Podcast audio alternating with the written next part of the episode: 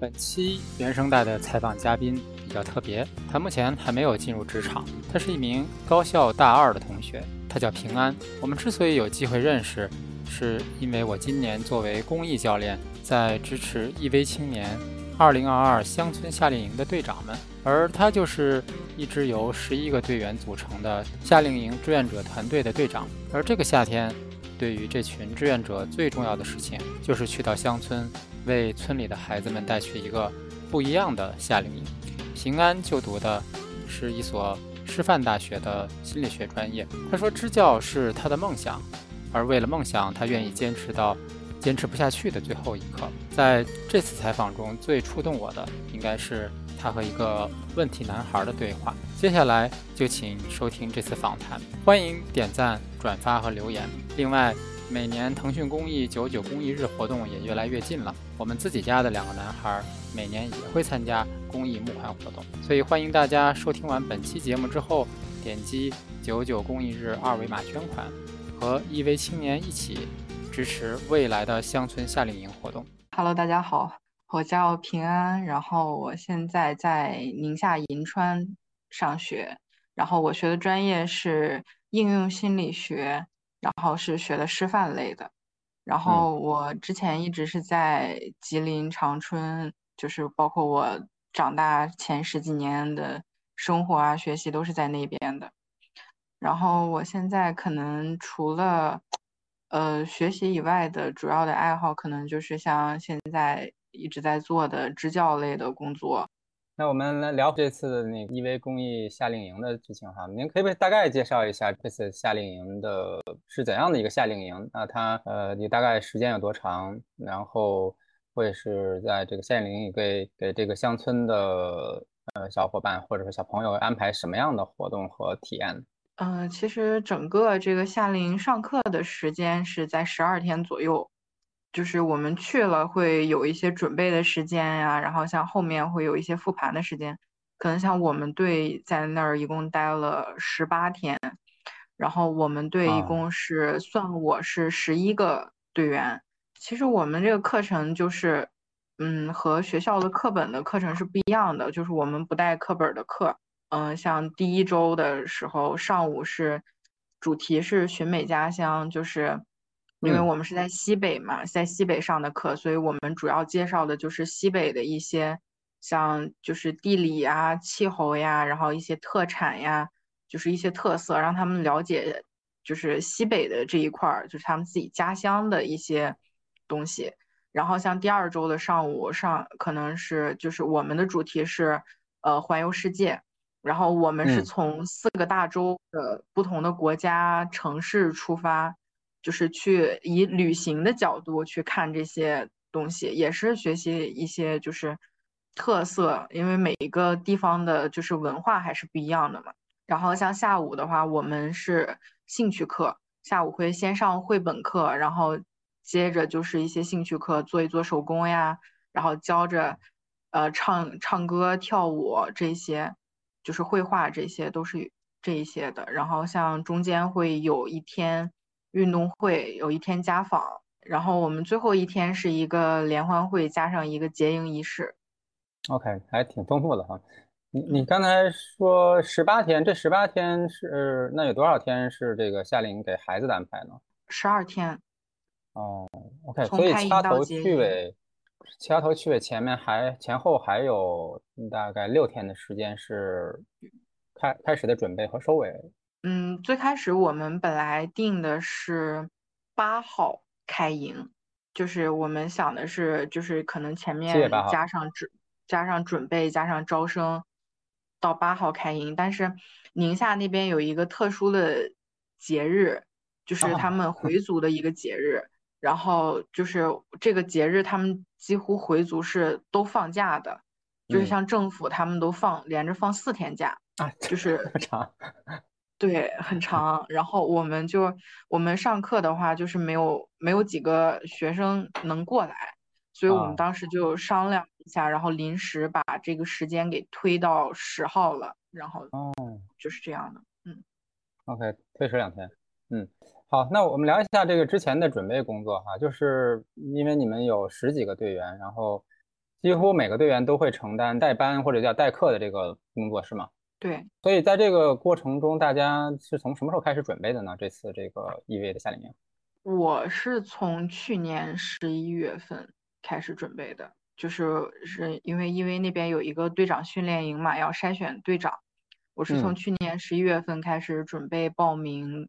然后一直到四月份左右，然后正式成为队长了以后，然后我们开始正式呃选，在学校也选人，就是像我们是以社团为范围内选的人，然后来进行就是一轮一轮的面试啊、筛选啊、培训这些。然后是在四月中旬左右，我确定了我的队员，当时确定的是算我一共是十六个人，但是后面因为一些情况，就是有一些队员可能太忙了，然后顾不过来这方面，所以他们就可能退队了，然后反正最后出队的是十一个人。然后我们中间从四月份到七月份出队这段时间，主要的内容就是磨合团队，嗯，就是让我们彼此之间更熟悉，然后再一个更重要的就是就是设计课程，然后试课，嗯、对，就是这样，这个是比较重要的部分。嗯、然后可能就是分工方面也是比较重要的，就是我们的分工，像有一些需要做视频呀、宣传这些的，嗯、然后有一些可能去做后勤、去整理物资，嗯，然后可能有一些是做财务，去因为因为那边的财务方面的活还是蛮重的，就是去选一个比较细心，然后能算明白账的人。嗯，去做财务这方面的问题。嗯，所以你作为队长的这个角色，相当于从去年十一月份就开始参加整个项目，然后队员是从四月份开始。呃、嗯，对。那这中间从去年十一月份到四月这么长的时间，队长比普通的队员要多准备了些什么事情呢？呃，我们主要就是培训一些各个方面的。就是比如说像我们去年有如何就是带领这个团队，然后还有什么就是设计课程呀，还有一些高校会议呀，就是各种方面的，可能是会更偏组织和带领这些方面的培训。然后我们也会就是他们因为那边也会把队长分成小组，就是一个小组内的是队长的候选人，然后可能会有一些就是活动呀，像我们去年就是今年过年的时候，我们办了一个就是呃跟年味儿有关的一个活动，十个左右的队长去办的。然后因为那边是也算是要求吧，就要求我们要有一个成果，然后还要进行展示，嗯、其实也是对我们的组织一个活动能力的锻炼。嗯 ，OK， 好，那个因为听众可能有些对没有听说过 E V 哈，然后呃，你可不可以稍微解释一下，就是那 E V 是什么样的一个组 ？E V 和你在学校的社团之间什么样的一个关系？呃，E V青年它主要就是去做一些就是公益性的支教的些，但是它其实现在大部分做的是、嗯、呃短期的这种夏令营形式的支教，就是一般都是会在暑期。嗯进行，然后他们今年是一共是有八十多个团队，嗯，就是在全国是吧？对，在全国各地都会有。然后主要就是进行乡村夏令营，就是到乡村小学呀、啊，嗯、或者到一些村子里，然后去就是每个团队可能差不多是十几个人，就是像我们团队一样，我们团队可能人稍微比较少一点，嗯、然后就是十几个人，然后去呃，像今年是会给就是固定的一个主题，然后团队去对这个主题进行设计课程。然后在 E V 那边也会有专门的负责课程的人来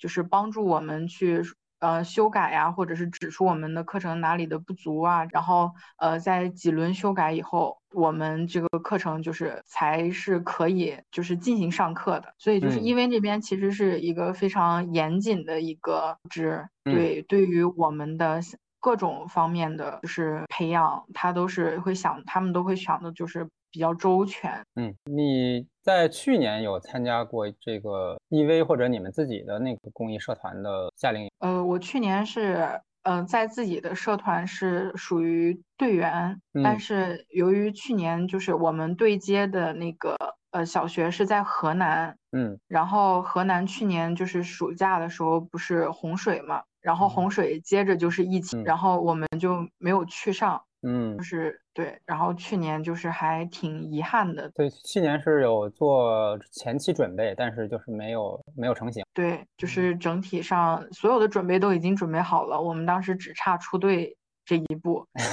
所以就还挺遗憾的。嗯，呃，我觉得这可能也是整个这个公公益支教其中的一部分挑战。呃，那就是那在你听说有没有今年这个由于这个目标目标的这个乡村或者是省市的疫情没有出成队的这类的团队？嗯、呃，有，那、呃、也有。对，就是像我们成为队长了以后，也会有一个分组嘛。嗯、然后我们组就有一个女生，嗯、呃，她是她在甘肃那边上学，嗯，嗯然后她对接的那个项目点那边就是疫情，然后再加上甘肃那边也比较严重，就是她就没有办法出队。Okay. 然后她现在想的就是能不能开学之前出。但是这也是一个就是很大的不确定性，嗯，所以是两边都会有哈、啊，就一个是说，因为你们所在的、你们学校所在的这个或者团队所在的省市，然后一个是目标的那个乡村所在的所在地区的疫情，又是又又是一个不确定。好，嗯，那我们来聊回到这次的这个夏令营，那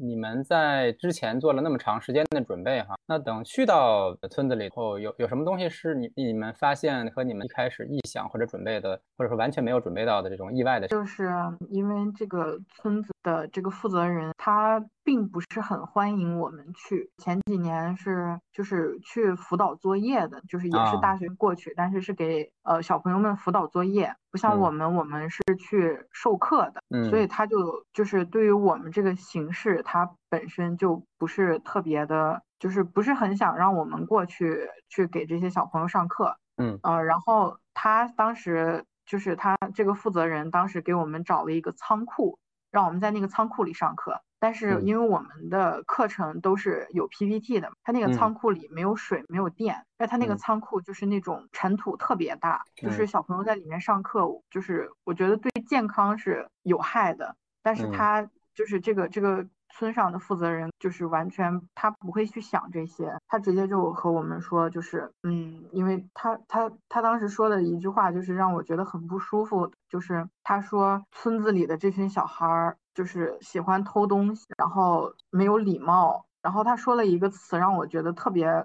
我不太理解的一个词，他说这群小孩道德败坏，我觉得就是会让我觉得特别不舒服。然后因为之前我不是和他沟通的，我是和镇子里的一个负责人去沟通这件、嗯、然后镇子里的这个负责人呢、嗯、我之前也有向他我说你要不要把村子的负责人的联系方式给我，我去和那边联系可能会比较方便一点。嗯，然后这个、嗯、这个我对接的这个负责人呢，他说就是不需要，他他会把一切事情都给我办好、嗯、我当时就是和我的队员满心欢喜的到了那个村上，然后结果就是那个那个村上的书记就算是给了我们一个下马威，就是我们去的时候、嗯、人家告诉我们没有地方住，没有地方做饭，没有地方上课，没有地方做活动、嗯、就是我们要干的一切事情都没有地方，他就是他他给我的一种感觉就是嗯，想让我们赶紧知难而退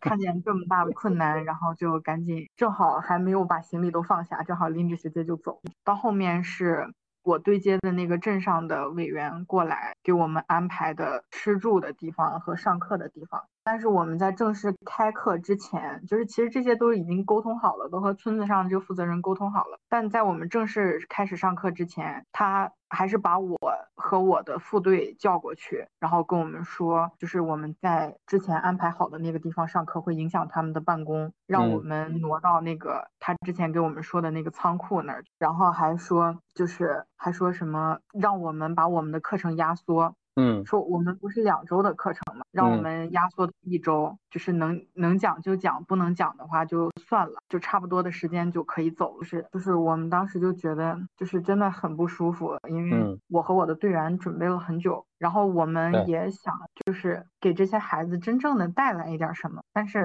这个负责人的这个态度就让我们觉得在这个地方好像我们之前做的所有的那些事情在这个地方好像都没有办法施展开来。然后他当时还说了一句话，就和他的和和他下面的一个就是一个负责负责哪个方面的一个人就是说啊，你不要再和他说那么多了，你你要是再和他说那么多，他又去搞找那个委员去告状去了，给我说的我就很很很难受。然后他当时因为本身如果要是如果这个团队只有我一个人，嗯，我可能和他说话会更加不会管那么多的，就可能会说话说的更硬气，就是包括他说的这些东西、嗯、就明明都已经安排好了，他又要给我改这些，我可能就会直接说出来、嗯、但是由于我带的是一个团队，而且我们还要在这儿生活，可能如果就是真的给人家留下特别不好的印象，或者是就是和人家真的就发生一些冲突的什么的，就是可能对我们这个团队就整体在后面的生活上会不太好，包括我们还没有正式开课，和他起冲突对后面确实不是很好。但是就是我的队员听了他的话以后就觉得很不舒服，然后我当时就坐在那儿，我就一直在想这个事情该怎么办。然后我的队员就和他看了那个仓库，队员和他说话的态度就不是很好，他后面再回来和我队员说的话就和我刚才说的话完全不一样，就是和我队员说的话就啊，这个你们自己选择吧，你们自己选择你们在哪上课哦，你们要是选择在楼上上课的话，那我们就我就让他们把钥匙你们开门，然后把卫生打扫好。但是当时和我说的当当时和我说的就让我们在楼下仓库上课，说之前所有的辅导作业来的都是在楼下上课。我我当时就觉得就是还挺挺那啥的吧，就是我之前是不是对他态度太过于的尊重他了，就是那种真的是一点硬话都没有说，就是一直都是在比较服软的状态。就是我遇到的比较大的困难就吃住，那也是那个那个负责人也是和这个书记很像的那种，就很强势，然后这是我们对遇到的最大的困难。那这些困难在后来开营之后和这些人的关系有发生什么变化吗？开营之后可能就是像这个村上的负责人，就是他经常会觉得我们很吵影响他们工作，然后就上来就是对着对着那些小孩就就是态度特别特别差，就是直接就是那种问他们就是直接就说你们能不能把嘴闭上啊，就是你们不说话会怎么怎么样嘛，这种就是说的话就不是很不是很中听。然后就是之前有一次我正在上课，然后他们把我叫下去了，就是有一个他们楼下的一个办公室的、就是一个一个男的，就是把我叫下去了以后把我叫到他办公室里，然后说了一些就是说什么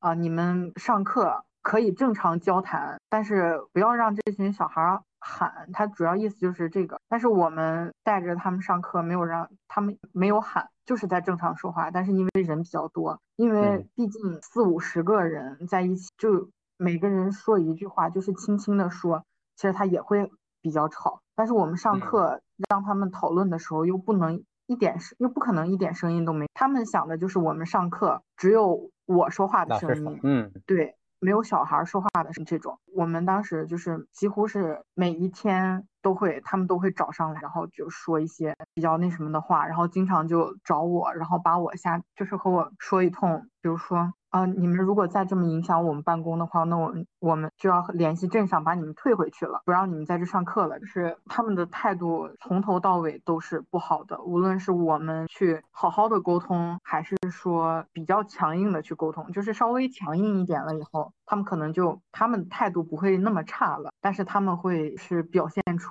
就是那种你们很不尊重我们的那种神态。包括一起，嗯，这是我们一直到最后都没有解决的一个问题。所以你们基本上从他们的态度来讲，一个是说他们会觉得给他们带麻带带来麻烦，另外就是说他们会用成年人对小朋友的方式跟你们这样吗？对。所以在整个过程中，你就是作为队长，但并没有一个真正意义上的，比如说来自于学校或者 E V 的老师或者是辅导员在旁边陪伴你们，就全靠你们自己，是这样吗？嗯，对。嗯 ，OK。所以我觉得这可能是其中一个比较大的挑战哈，就是可能对方会觉得说我我这是照顾一帮小朋友。嗯，那在这个过程中，你们在跟孩子的互动和家长的互动中，你的感受是怎样的？嗯，我觉得其实这些嗯小孩都还挺挺可爱的，嗯，就是会有一些小孩就是很很淘气。但是他们很重感情，嗯，就是我像我们其实我们其实真的没有没有经历过多久嘛，一用在一起可能十几天，嗯，但是他们就是到到最后的时候，到最后一天的时候，真的就是所有人都哭得稀里哗啦的，真的那群小孩就几个人几个人围成一小团抱在一起哭，就是当时确实就是很难受。然后结营仪式嘛，然后有一个对着我们、嗯、呃所有的队员，就是所有的老师给小朋友们和那些家长一些就是说一些心里话嘛，嗯，因为毕竟结营了。然后我从还没上去的时候就开始哭，然后站上去一边说话一边哭，然后那群小孩看着我哭，然后他们也哭，就是我们就在那儿哭，就真的就那天真的很难受，但是真的能看出来他们很重感情、嗯、然后那些家长也都人都很好，就是有一个家长我们从从来没见过，那个、嗯、那个小朋友他报名的时候是他爸他是他爸爸来报名的，带着他报名、嗯、然后我们联欢会的时候是第一次见到他妈妈，家访的时候他妈妈也不在家、哦、我们第一次见到他妈妈，然后最后我在上面哭的时候，我就看见他妈妈也在下面抱着抱着他家孩子在那儿哭，就是这些家长其实人都很好，而且我们给的一些小建议他们其实都能听进去、嗯、并且就是很重视、嗯、我觉得就是家长和小朋友都还挺好的。你说的是哪方面的建议？就是像有一些家长会对孩子有那种打击式教育，嗯，然后对比的那种，就是说别人家孩子多好多好、嗯、然后他怎么怎么样，然后就是说他一直在说他有什么什么不好，其实家长的这种想法就是说能通过他们说的不好，然后让孩子感觉到就是这方面不好，让孩子能改正，但其实有很多小孩他太小了，你越这么给他说他就越不自信，然后越不自信他在这方面就越更加的不好，然后更差，然后你去再去打压他他就越来越差，就是一个恶性循环。然后我们也遇到了几个这样的家长，然后也会去给他们建议、嗯、就是说适时的给孩子一些鼓励啊，一些奖励，其实是对他建立他自信的一个更好的方式。然后有一些家长其实他可能他不太理解为什么会这样，但是他会觉得老师的建议是好的、嗯、他会想着去采用，然后在后面的几天就会看出来这个孩子就明显他活泼了很多，嗯，就是他他会有那种状态上的变化，就是能看出来的，然后就是我们觉得很欣慰。嗯，那你刚才说发现家长用这样的打击的方式教育孩子，是在家访的过程中发现的吗？还是说在接送孩子的时候就已经能感觉到了？在家访的过程中发现，就是在和他家里人聊天的时候，就是他他的家长经常会说一些、嗯、就是不是经常，是一直在说，自从我们进门他的家长就一直在说，就是这个孩子在学校学习学习有多差，然后呃也没有朋友啊，就说一些就是就是这个孩子最开始是靠在那个沙发上的，但是你会发现他后面一直就想想走开，嗯，然后想就是你不让他走开的时候他一直想把自己缩起来，他觉得就是这些话他家长说出来是让他在老师面前很丢人的，是就是是能看出来的，包括他家长的说话的语气能看出来他家长平时一直是这么说他的，嗯，所以说我们当时也临时的，本身最开始可能只是了解一下他家里人家里的情况，然后后面就临时的就是去想了很多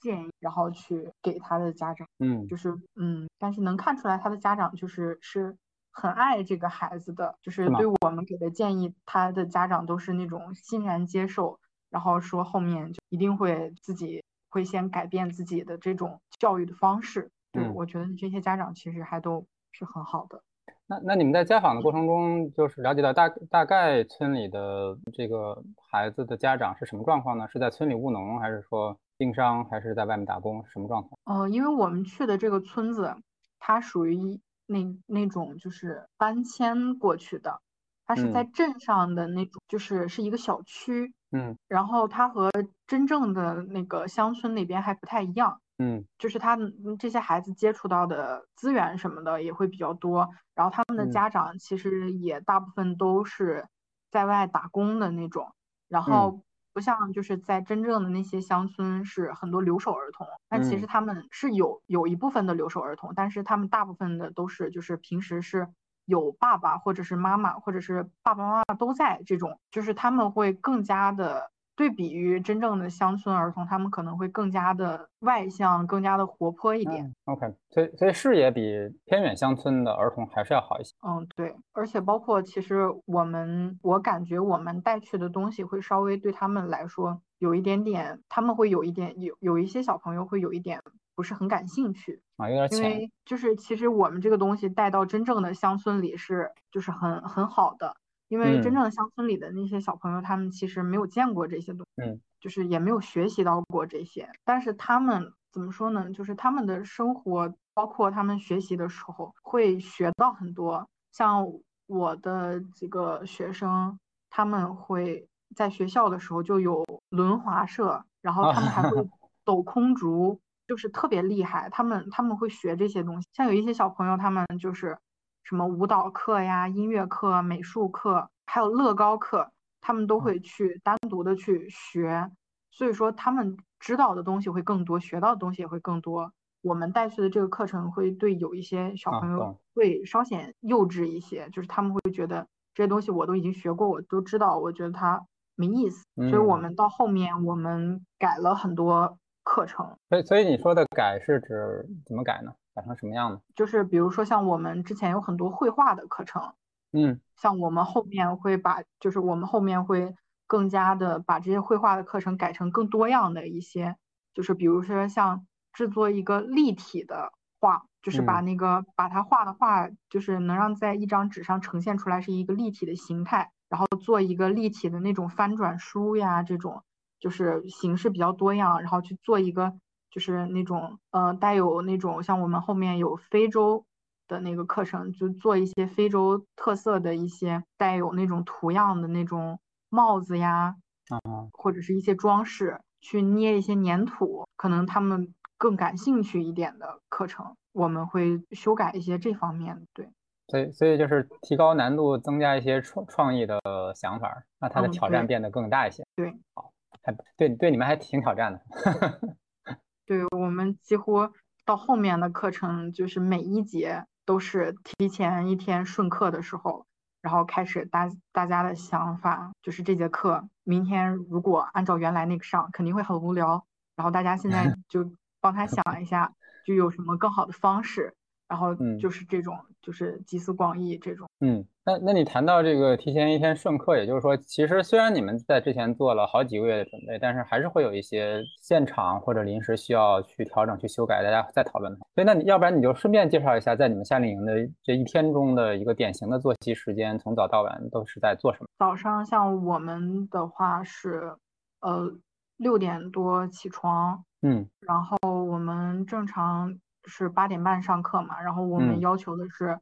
就是我们要求我们队员是在七点四十之前必须要到村部那边、嗯、就是把门开开，然后开始准备就是晨读啊，还有上课要用的一些东西。嗯，然后我们社团这边有一个习俗，就是每天早上要跑一个跑八百米，带着我的队员们要去跑八百米、嗯、但是我们那边没有能跑的地方，我们那边全是马路、嗯，就不太安全、嗯、就是我们就没有进行这个活动。然后我们每天早上就是起床，然后收拾，把卫生打扫好了以后吃饭，然后就去开始上课。上午的课结束是在十一点四十，然后把所有的小朋友都送走了以后、嗯、我们开始打扫卫生，打扫卫生结束差不多十二点半左右我们回去吃饭，然后就睡。中午呃，会有一个午休，然后下午是两点半开始上课、嗯、但是我们要求的是两点之前必须到，嗯，所以我们一点多就起，然后集合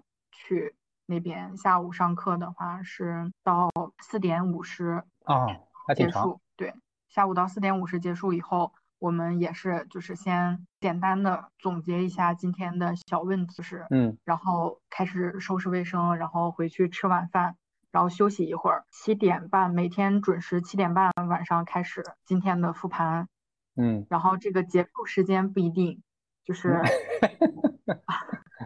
对，像最晚的一次好像是到了三点多才结束。这么夸张？对，因为那天就是因为第二天的问题比较大，就是当天的问题也比较大，第二天的问题也比较大、嗯 okay、所以就是总结花费了很长时间。然后顺课也花费了很多时间。那你们十一个队员大家都这个坚持到三点，有没有人撑不住？就是其实肯定会有，然后我就说我说那你先回去洗个漱洗个脚你再回来就是让精神精神然后再回来。嗯，但没有办法，因为就是你这个课如果还是按照你之前那么那那样上的话，肯定它出来的效果就是特别不好，不是说一点点不好、嗯、是特别不好，肯定是都要改的。就是我们有的课是直接推翻重做，就是本身可能这个课的主题是这个，但是我们后面就是直接把它推翻重做，去做一个更有新意的，然后更创新，更能让他们就是感兴趣的一个东西。嗯，那那你们在一天里的那个嗯安排，实际上是在都是发生在同一个屋里吗？还是说你们会有不同的教室分做不同的？呃，我们是分两个营，一个大营一个小营，然后小营、嗯、小营的课程相对就简单一点，因为孩子比较小，然后大营的课程相对就是会更加、哦、嗯知识性的东西可能介绍的会更多一点，因为他们就是能能学进去。嗯，所以你们根据年孩子的年龄段分了两个班嘛，相当于是吧？嗯，对。哦，那你们这还挺挑战的，就是从从从从大孩子到小小孩子全都要照顾。所以那你们最小的孩子是多小？最大的孩子是多大呢？最小的孩子是一年级，嗯，大的是六年级。哦，那六年级是挺大的，没没办法塞在一个班里了。对，就是确实这个跨度还是比较大的。哎，那那那个你们十一个人怎么分呢？在这两个营，就是我们前期会有一个呃，前期我们主要会设计大营的课程。就是最开始的我们设计课程的时候设计的是大营的课程，设计结束了以后、嗯、然后小营会根据大营设计的课程的这个主主体和大纲，然后去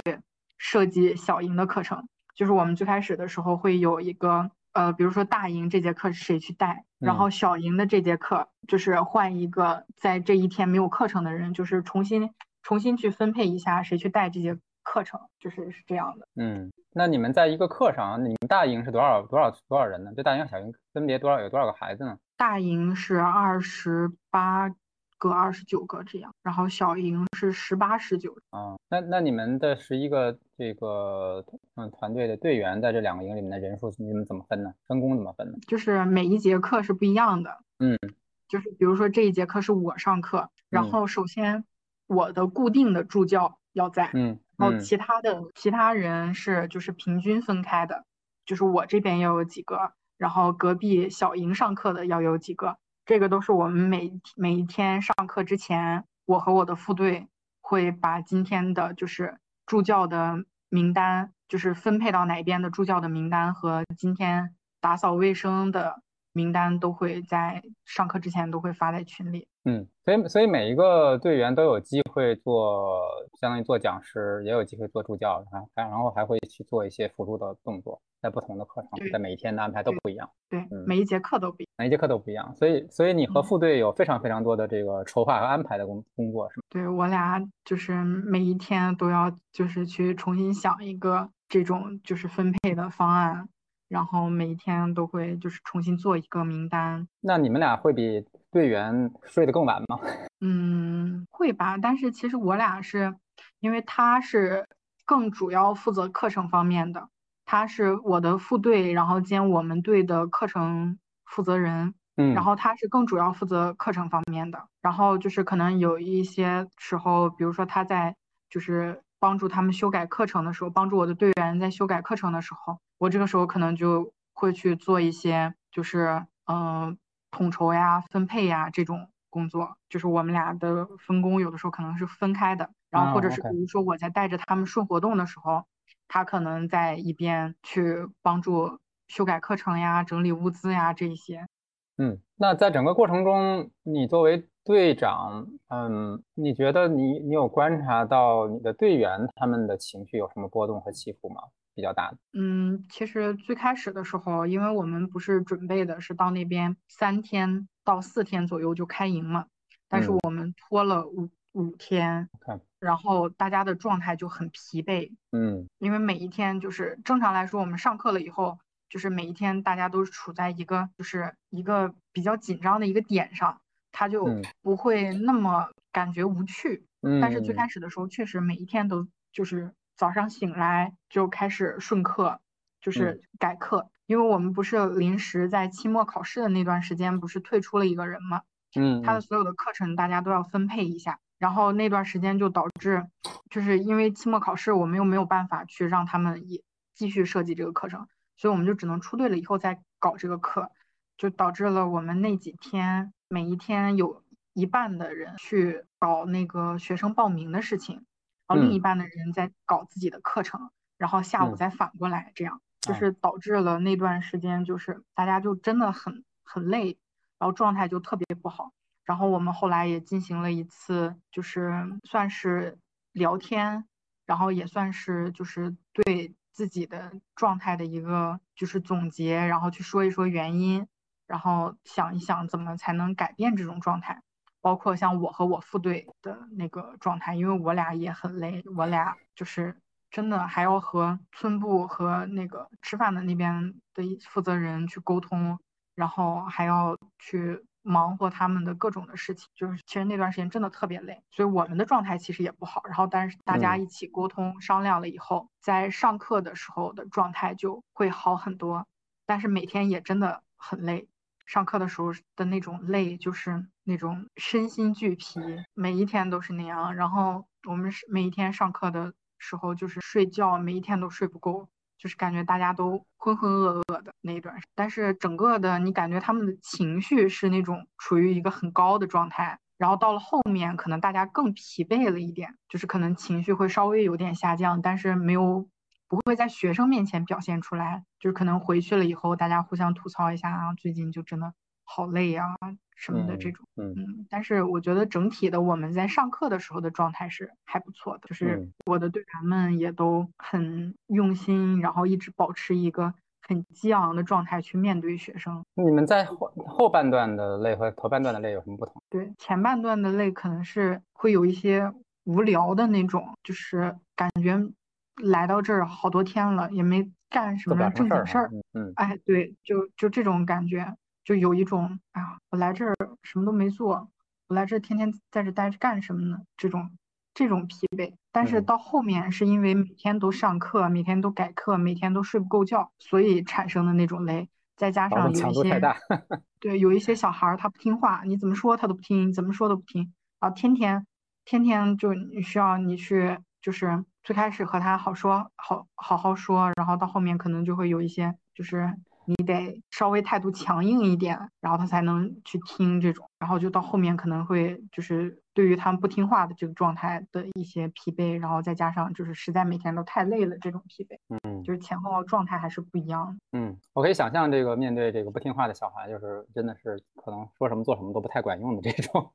对，而且不是一个两个这种，是好几十个。嗯，一个不听就是一个不听话，然后他他一个人。在那儿吵，在那儿说话，然后就会引得那周围的一圈的小孩十几二十个都开始，所以说真的还 对, 对, 对你们挑战非常大哈。嗯, 嗯那呃那你们根据你们的理解和观察，为什么会这个会有这样的小朋友呢？就是、嗯、特别不听话的。其实他们就是只是有一些小孩就是想引起老师的注意，嗯，然后有一些小孩就是因为就是像他稍微大一点，像更更不听话的。其实不是小营的小孩，是大营的，尤其是五六年级的，尤其六年级、啊、他觉得我已经小学毕业了，我跟别人不一样、嗯、你让别人不说话的时候我就要说，我就要跟别人不一样，就这种，就有一些小孩会有这种心理。然后像有一些小朋友他就是完全的就是嗯，我只是想引起老师的关注，引起其他同学的关注，因为我说话的时候别人就是会关注我，显得我很厉害的那种，就是有一些小孩会有这种心理。但是有一些是单纯的就是那种他就是什么时候都不听话，他无论在家在学校，就是无论是他的班主任老师还是他的爸妈都管不了他，这种这种不听话，对，各个方面都有。嗯，所以所以你们也体会到这个在学校当老师有多不容易是吧？对，真的很累，就是学校的老师可能比我们要更累，因为我们十几个人管五十多个人，但是他们是一个人管就是那么多，就感觉学校的老师真的是很辛苦。对，所以可以可以可以理解和想象为什么有时候学校的老师自己的情绪也很难管理。对，因为他们还不是说你们就两周啊，人家他们是整整天整天。对，我们当时我们结束的时候，我们队员还在说呢，说我终于知道为什么夏令营只有两周了。如果要是时间长了的话，就是这群小孩就已经开始就是像在学校的那种状态，就是完全不听你说什么，我都完全不听，就是可能到那个时候就更不好管了，然后老师也会更累。所以说就是这两周能让小朋友保持一个新鲜感，起码能听话，然后能让我们也不用那么歇斯底里。那在这个过程中，你们有没有发现什么特别意外或者说特别可爱的孩子？嗯，就是有一个小男孩，他真的就是特别让人心疼。嗯，就这个小男孩最开始的时候特别淘气，嗯，就是那种淘气淘到我每天都和他生气，每天都和他发火的那种，就是因为他实在就是就是都已经淘的不行了，嗯，他把人家推到垃圾桶里，然后和人家在卫生间里打架，上课的时候不回来，然后跑到大马路上去，就是真的你你就是哎呀，你不和他说这些事情，就不严肃的去说，就真的怕出什么事情。嗯、然后我最开始就一直以为他是就是这么就是在什么时候都这么淘气，但是这个小孩他五年级，他马上要升六年级了，他连拼音都不会、嗯、啊？是吗？对，就是就是特别不太能让人理解的这种状态。嗯嗯。然后后面家访的时候，我们到他家里就了解到，就是这个小他因为小的时候他不好好学习，就是他就是我刚才说的那个。就是家长他奶奶会很打压他、啊、就是一直在说因为他，然后他们家的邻居就是经常来他家，他家邻居之前还报过警，嗯，因为他在家里不写作业，他奶奶就是一直让他写作业，然后他就一直哭，他一哭然后楼下的邻居就报警，就是就是那个邻居其实也挺也挺离谱的，他们家就是就是只要有一点那种稍微大一点的声音，他邻居就会直接找上来，然后就会开始骂人那种，然后就导致他奶奶就特别就因为因为他被就是因为他他奶奶总被他楼下的邻居就找上来，然后两人吵架，然后他奶奶就对他的态度就越来越不耐烦，然后就更加打压他、嗯然后他就是那种学习也不好，然后就到后面就越来越不学习了，直接就不学习了。然后在学校里，他老师对他也特别、嗯、他老师特别看不起他、嗯、然后就是经常就是那种带有侮辱性质的去说他，然后就导致他身边的同学也认为就是他是可以就是随便欺负的那种，他的同学就就是对他校园欺凌，然后就导致这个孩子就是那种他几乎他现在五六年级了，他说话说不清楚啊。Oh. 然后他他和我们沟通的时候都是那种，就是感觉我们说话他听不明白。像我们有那个草莓袋嘛，嗯、就是给学生写的一些小纸条呀，或者学生给我们写的小纸条，嗯、他不会写字，是吗？他连拼音都不会带。然后他之前有一些老师给他写的写的信，他需要找别人给他念出来，给他解释。他才知道那是什么意思、嗯、就是这个小孩真的特别就是我们觉得特别难受吧，嗯，然后后面我们就一直鼓励他，让他参与到我们的这个就是活动呀，包括各种方面，然后包括上课的时候回答问题也经常就会叫他，之前是从来就不叫他、嗯、因为他太淘气了，嗯，就是之前就很少叫他，到后面的时候我们就会更加的去关注他的状态呀，嗯，然后去叫他回答问题，然后他后面也会很主动的自己自己起来回答问题，就是后面的状态就好了很多。然后最后一天的时候，因为当时其实我们很多老师放心不下的都是他，嗯，因为其他小朋友起码生活在一个正常的环境下，嗯，就是但是他生活的生活的这个环境是非常的就是非常糟糕，嗯，但是我们这十几天又不能让他这个环境改变，只能说在我们在的时候能帮助他稍微改变一点。然后那天我就和他聊天，嗯，我当时就真的就是特别难受，我就看着他就是那种感觉就是呆呆的那种，我就觉得特别心疼，我就和他说，我就问他，我说、嗯、就是我我和他聊了一会儿，他给我的回答永远都是点头或者摇头、嗯、或者是嗯嗯，他一句话都没有和我说，就一直在听我说。我后来就问他，我说我说你觉得你满意你现在的自己吗？他就摇摇头，又点点头。然后后来我就说我说那你觉得现在的你快乐吗？然后他就抬头看了我一眼，然后把头低下，然后就过了一会儿没有跟我说话，然后突然之间就和我说，他说我不快乐。我当时就真的整个人就控制不住，然后我一直在哭。我就和他说，我说那你那你答应老师，老师之前和你说的所有的话你都要答应老师，你要去慢慢的去用语言和其他的小朋友交流，你要和他们沟通，你如果想和他做朋友的话，那你去和他说，你不要因为其他其他的小朋友可能你觉得他不喜欢你，然后你就不去和他说话，你这样的话就是就是你要去主动去交朋友，然后什么什么的这些，就和他说了说好多好多，他就一直在点头。然后我和他说，我说老师和你说的话你能记住吗？他说他说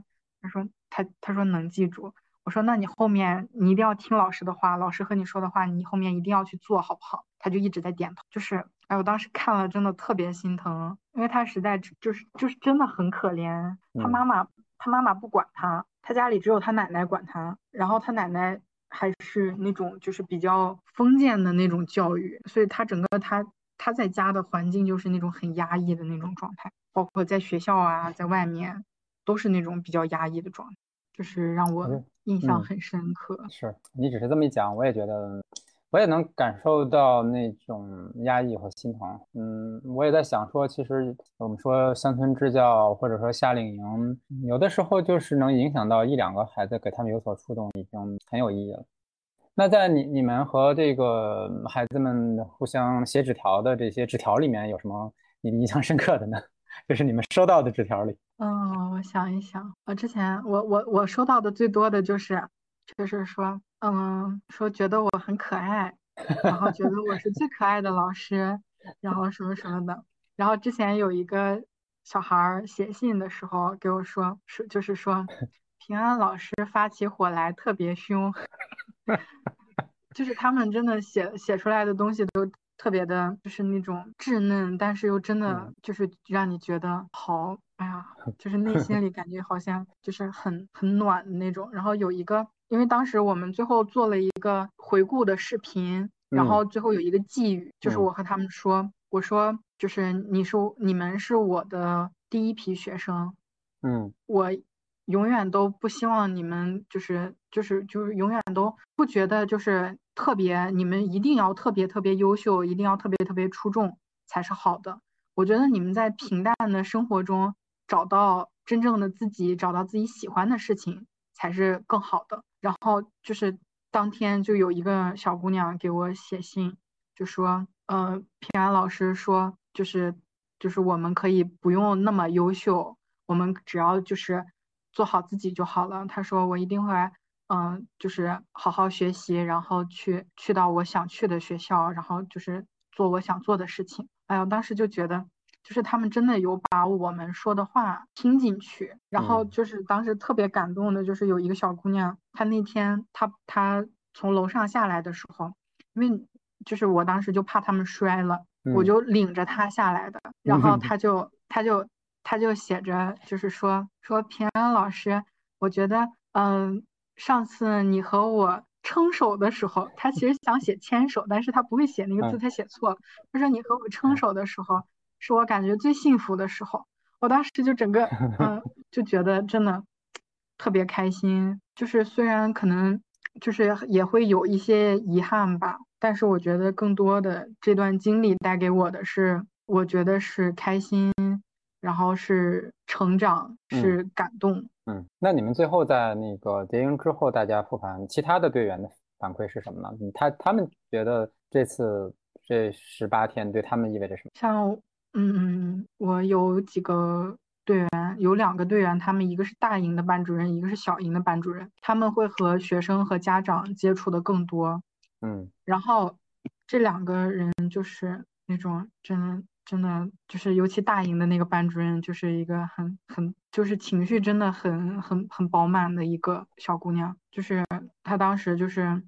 她就很心疼这些小孩儿，就是然后就。要走了吗？然后他们也哭，然后就是他他就是那种啊，就是他就一直在哭一直在哭，就是劝不住的哭那种。然后他他整个的他最后给我们的反馈其实就是这段经历是他没有没有后悔的经历。嗯，因为其实就是嗯他他之前的时候是因为我选我很坚定的选择了他当我的队员，所以他才留下的、嗯、就是如果可能我没有那么坚定的去选择他，他可能到后面他就会觉得太累，他就没有留下了。嗯，当时我们觉得让他当班主任也是就是想让他更把心思放在这、嗯、这件事情上，但是他这个班主任当的非常称职，我就觉得很欣慰，因为看到了他的成长、嗯、然后包括他最后的反馈也是首先他自己得到了成长，再一个他看到了他的学生的成长，他觉得他没有后悔来走过这一次。然后像我们队有一个小姑娘，她不是学师范的，她是学的信息工程，就是啊软件工程，就是电脑那一类的，嗯，是跟师范没有任何关系的一个。她最开始是因为觉得夏令营应该会很有趣，她才过来的。然后到了后面也是因为就是也也是因为我把她选进了我们队吧，她才会就是就是比较坚定的去就是觉得就算这个事情我做的不太好，或者是就算这个事情不是我擅长的东西，但是我一定要把它就是做完。而且他是我们队的财务，就是很辛苦、嗯、就真的很辛苦，但是他一直把这些事情都做得很好，包括他带的课，他一个不是师范生的，但是他做的课就很有新意，然后也那群小朋友也特别特别喜欢他。嗯，然后他最后虽然最后很累，但是你能感觉出来他们都是有所收获有所成长的，我觉得这就啊足够了，挺好的。嗯 OK， 我觉得这个虽然我还没有问这个问题，但是你已经讲出来，就是你作为队长其实会比队员要付出更多，但是听上去你也你也收获了更多。我觉得这个承担的这些压力啊，包括我付出的这些东西，在我的夏令营结束的时候，我觉得我收获到了更多的东西，我觉得是值得的，包括我的时间我付出的精力，我觉得都是值得的。嗯，我我还有一个感受哈，就是从你刚才讲的，就是其实在这个事情里面你能收获多少，和你就真的和你你的带带去多少你的真心，它也是有很大的关系。如果你把你的内心带去，然后跟这些小朋友敞开心扉，包括说跟这些嗯小小朋友的个体产生连接的时候，你也会收获到他们的心。如果说你就是带着一个敷衍的心去做，那可能你也是什么也收获不到，可能只是收获了一些疲倦和讨厌。所以我可以在刚才你讲述的那些小的故事里面感感受到感受到你你在这件事情上真的是投入了很多，或者或者其实换句话说不是说投入了很多，而是说这这这件事情你就可以看到你是怎样的。所以所以你得到的那些小朋友的反馈其实就是一个特别好的像镜子一样照出来，平安是这样的，平安是可爱的。之前一直觉得他们对我的反馈可能是我会比较凶，因为就是我有一些我有几个队员是真的就是太过于温柔了。嗯，因为其实你处在一个老师的状态，你只把他们当成朋友去相处是不可以的，就是是真的管不住的，就是因为你、嗯、你你不可能让他们在你上课的时候在下面一直大喊大叫，这个肯定是不行的。所以我到了后到了开始第一天的时候，我还是比较温柔的，我想着后面一直持续这个状态，但是他们就是有一点点太太过了，就是就是吵的有点太过了，到后面他们稍微熟悉起来了以后，就更加的就是肆无忌惮了那种。然后可能就是也没有那些老师就是觉得他们想维持一个比较良好的形象，比较温柔一点，然后他们可能就没有特别多的去强调一些纪律啊秩序啊，包括安全问题这一些。然后后面我的状态可能就会稍微的更偏严肃一点，更稍微更凶一点，像他们说的，就我当时以为他们不会给我写小纸条，或者给我写的小纸条就是觉得我太凶了能不能改一改这种。但是我没想到就是我收到的小纸条百分之九十都是在说觉得我很可爱，然后觉得我是他们见过最可爱的老师。我当时就觉得真的就是真的很没有想到他们对我的评价是这样的。嗯，所以说有的时候就是我们叫什么，就是有必要的严格，甚至说有必要的对他们严厉，或者叫是他们是可以接受的。换句话说，就是你有很多不同的样貌在他们，并不只有一个样貌，而且他们印象很深的是在他们心中可爱的那个。所以我我觉得这样听下来讲，就是你当要想当一个好老师，你需要具备的这种能力是很很全面的哈，就是在那个那个秩序不好的时候，你要能够维持住秩序，但是在你需要温柔的时候你也能温柔，可能这是一个突破哈。就是你以前可能会担心自己的胸会使用过度哈，但是这样感觉下来就是其实如果你用的好是没有任何问题。我感觉最后给我的反馈是我觉得真的很欣慰，然后很处在意料之外的一种反馈，也让我很开心。嗯，好，呃，我觉得我们聊了很多哈，然后我觉得你也给给我们带来了很多非常有触动的故事哈，所以我想在快结束的时候，我也想嗯问一下，最开始你为什么会选择加入公益社团，以及说报名做嗯这个E V夏令营的队长？那你其实这些所有的体验都是你到这儿来体验之后获得的收获。那在最开始你并不知道你要收获什么的时候，你为什么会选择加入公益社团和来做这个E V夏令营的队长的这个角色？其实就是嗯当老师其实并不是我的梦想，嗯，但是做支教是我从初中到现在一直的一个梦想，和我学这个专业的梦想是几乎在同一个时候的，就是一直都没有变的。嗯，我当时想的是我初中就是我初中的时候想的是我在大学毕业以后要去真正的去做一年到两年的支教老师的这个工作，或者是在研究生的时候，就是这种就是这是我一直以来的梦想。但是到大学了以后呢，就是我们这个社团去我们班宣讲，嗯，然后我就对这个就是首先对他这个支教的这个很感兴趣，然后我就去了解了一下，然后后来加上后面的参与，我就会觉得这是我现在确定想去做的事情，然后我就参加了我我们现在的这个社团，然后包括也就是最开始的时候，可能因为我不是一个在那种很很多人很陌生的那种环境下会很积极的发表自己的看法的这种人，但是我是一个就是能为了自己热爱的事情一直坚持到坚持不了的那一刻的那种人，所以我一直想着就是走到就是去出去出队的那一刻，然后出走到夏令营结束，然后到了后面，嗯，可能也因为去年的一些遗憾吧，包括